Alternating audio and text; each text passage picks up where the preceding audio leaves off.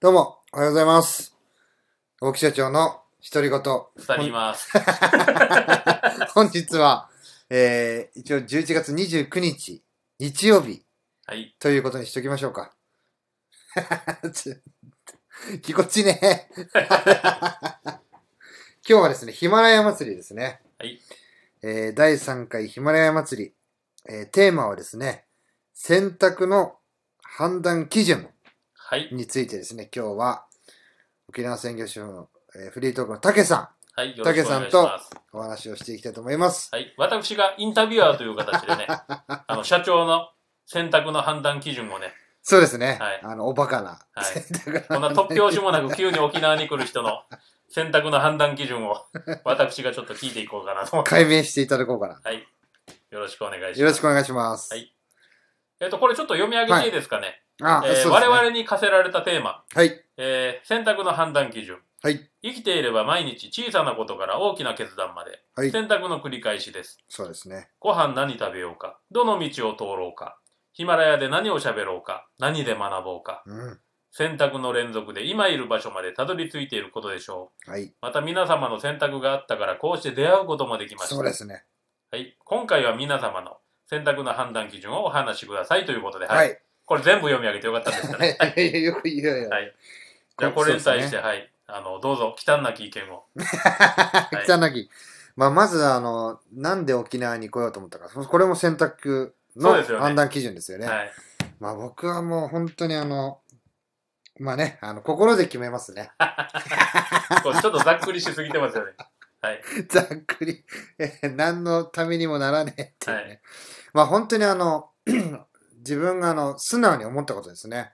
なんかインフルエンサーさんとかは、よくね、素直じゃなくて、素直は売れないと。うん。演じなさいっていうようなことをね、あの、最近読んだ本にも書いてあったんですけども、はまあまあ、それもそうなんですけども、まあね、あの、売れようとするために、こうし、ね、あの、あるじゃないですか、こう人に会いたいと思ったのに、はい。売れようと思って会いたいわけじゃないので、うんもうその、パッとこう、自分が思ったこと。はい。なので、今回は起きて、えー、子供がいない、はい。嫁さんもいないって思った時に、す、す、即日、即決したのは、あ、竹さんに会いに行こうって。これでも判断基準としては、この、他に会いたい人いなかったんですかって話もなってくるんですけど。いやいや、ないです、ないです。あの、もう、近場で会うっていうのは、、はいつでもできるじゃないですか。はで、あの、一応12月で会いに行かれる方決まってたっていうのもい。はい。当然あるんですけれども、はいいや僕はですね、よく言ってたのは、まずその、会いに行くって言って、はいあと行きやすいって言ったら沖縄、あの、毎年来てたので、はい。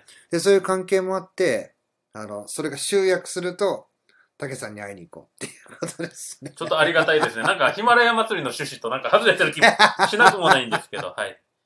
ただね、僕はあの、はい選択の判断基準で、あの、大木社長に聞きたいのがですね、はい。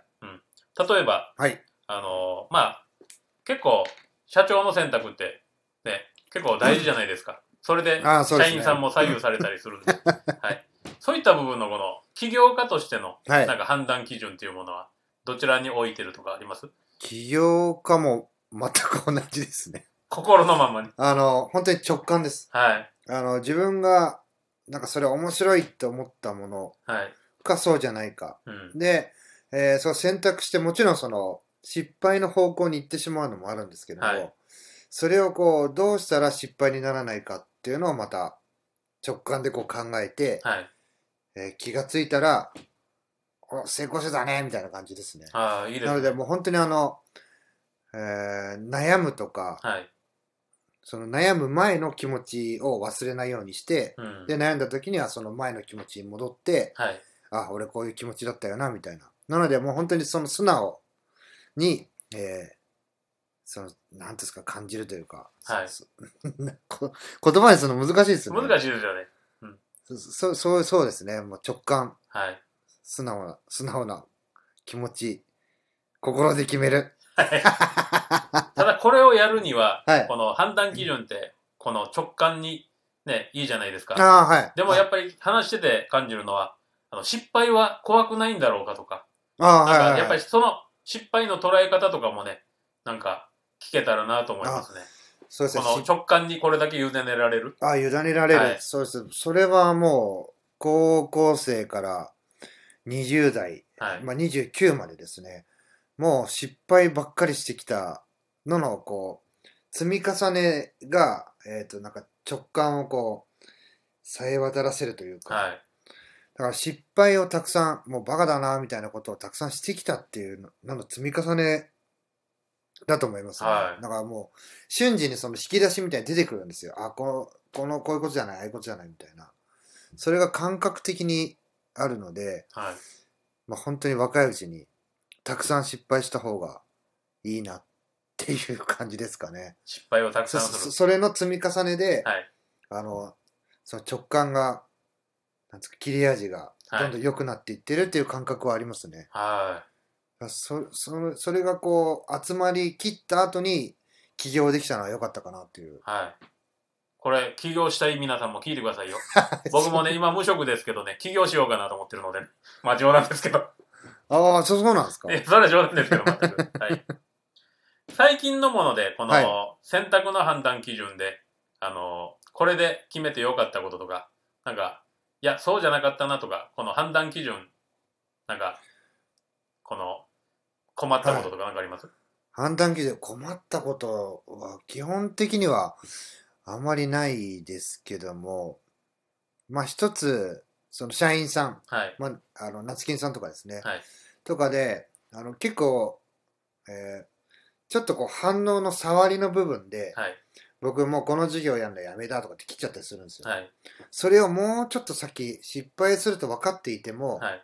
もうちょっと先まで、2手ぐらいまで見て、うん。で、その失敗したってなった時の修正の仕方をああ。一緒にやった方が良かったかなっていう瞬間はちょっとありましたね。はい。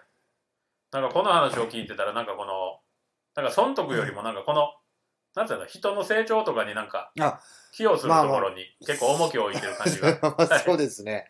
僕はもう、あの、うちの親父もそうなんですけども、まあ、お金は後からついてくるってはいずっとこう言われてたので、まあ、結果でついてくればいいやみたいな ところはありますね。いいですね。なんかそんな方がいるところでこそ働きたいですけどね、働く 人は。多分、はい。社員はあの、逆にですね、はい選択の判断基準がわからなすぎて、僕は、ああの、ええええみたいな、今日の沖縄みたいな感じだったんですよ。ええ社長、い買うんですか、その車みたいなあ、。はい。いやだって工事車両必要でしょみたいな、 いやだけど今日の今日ですかみたいないうという 感覚はあるのではい。その次の世代を育てるのがちょっと大変かもしれないですね。なるほど。あの、ちょっとスケールが大きすぎるかもしれないですね。あの、今回もね、急に沖縄にこうやってね、あの、来るのもね、ちょっとスケールが大きすぎて、僕にはね、あの、夢物語かなと思ったぐらいなんでね。 あまりいないですか、はい。ってことは、僕はもう、あの、今仕事してない立場で物申すのは変なんですけど、じゃあこの、もっとスケールダウンさせて、この、い社員がついてくるようにして、で、それでまた、大木さんに、ね、なんか、この、つあなぐみたいな感じが。あはい、はい、だからなんか、社長の中に、なんかプチ社長みたいなのがいたら、なんかこれ使い分けるのもいいかもしれないです、そうですね、はいだからそこが極端にかけ離れてしまってるんで、なんかその例えば上司としてのはい僕に預けていいのか、はい。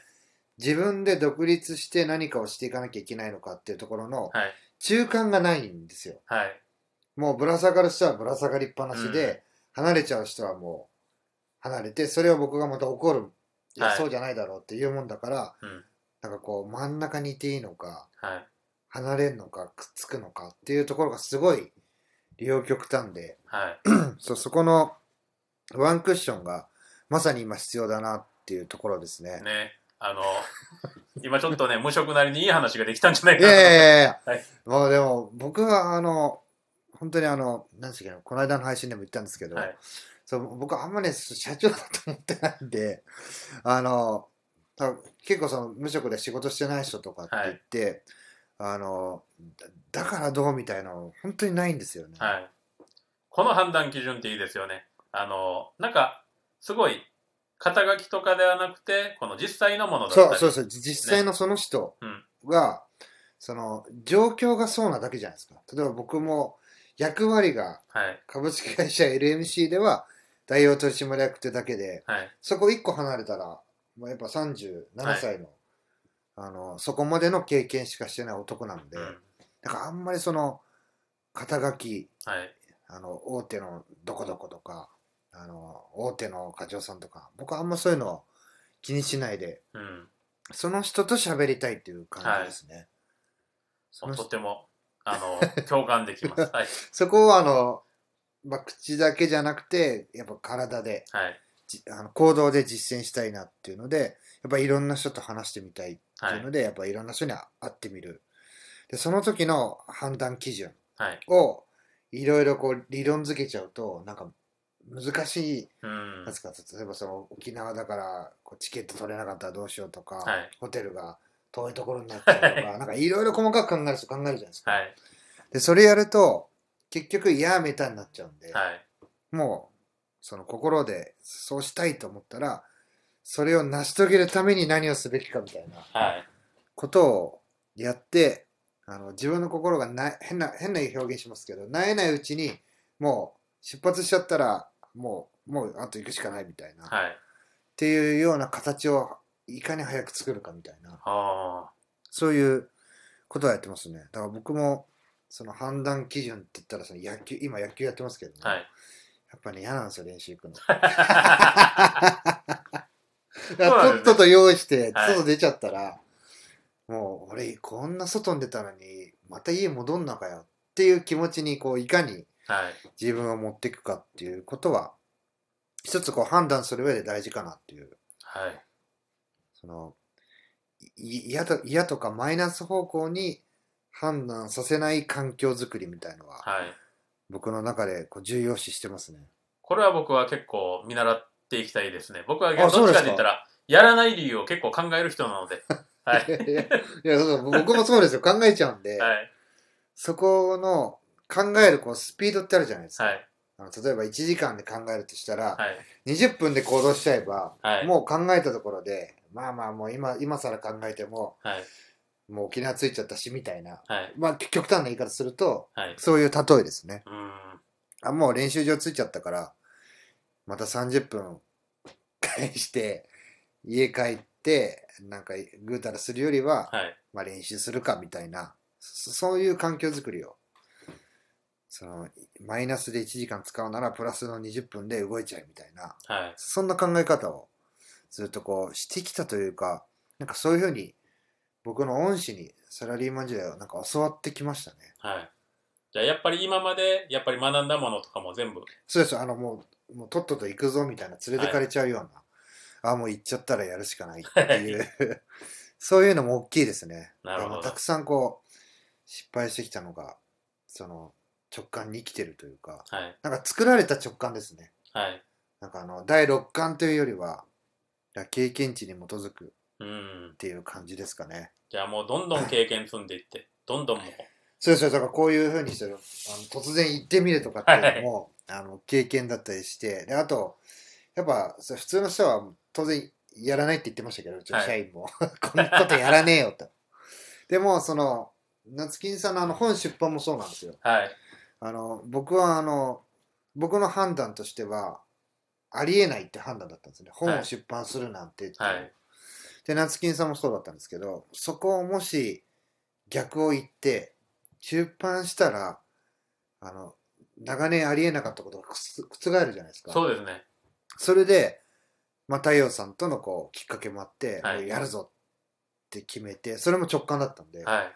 でやったらものすごい喜んだんですよできたできないと思ったことができた、じゃあそのまたそのできると空っぽになるじゃないですかは い。ゆうりさんがよく言ってますけど、はいもうやる気がなくなると、はいで僕多分あと極端な例で表すとあと30分したらはい。空っぽになっちゃうと思ったんですよ、はいで夏金さんどうって聞いたらいや僕もなりそうですって言ってたんでその前にじゃああと残りの20分ではい。第第2冊目を出版しちゃえって言って、あのやってお互い空っぽになったって感じおー。ですねまさに、あれですね、このもう一無個謀を覆したんです ね。もう一個もう一個、爆発みたいなはい。ででも僕僕は空っぽになっちゃいましたけど、はい。そその夏金さんどうだったかっていうと、もう3冊目の準備をしてるんですよ、彼は。えー、すごい。ということはもう大成功じゃないですか。はい僕は空っぽになって爆死しましたけ ど、あの、それを無謀だ無謀だとか、絶対できないとかって言ってた人が、はい。つ次をこう、目指し始めたっていううのん。が、は僕はそれがすごいいいなと思ってて、い。で、それの、もう、あの、判断基準も、まあ、直感ですね。はい。まあ、本当にあの本で書いた通り、逆を行くというか、はい。これはいけるぞみたいな風に感じたらややってしまえっていうなんかまだ多分本のこと知らない方もいる ので、もしよかったらここでもうもう一度宣伝お願いします。あ本ですか、はい。まあ、一番仕事できないやつが社長になったというはい。本をですねあの Kindle 電子書籍で出版させていただきましたのではい。あのヒマラヤ祭りと関係ないですけど よろ しくお願いしまよすろしくお願いします多分あの3冊目でね、あの、急遽沖縄に来てみたらこうなったっていうね。 あでもそういうの面白いですね、はい沖縄でこうあの合わさせて会った時の話っていうのを、あのまとめて書いていくっていうのは面白いかもしれないですね、はいじゃあそれやりますはい。よろしくお願いします。いや よろしくお願いしますそれはどうなんでしょう。はい。い今、ちょっとふと思ったんで。だからこういう決め方ですよね。はい。僕はもうその瞬時に、こう、決めるっていう直感を重視してます。はい。ちょっと長々長々と話してしまいましたが、はい。竹さんと一緒にお送りしました。えー最後まで聞いていただき、ありがとうございました。また次の配信でお会いしましょう。さよなら。さよなら。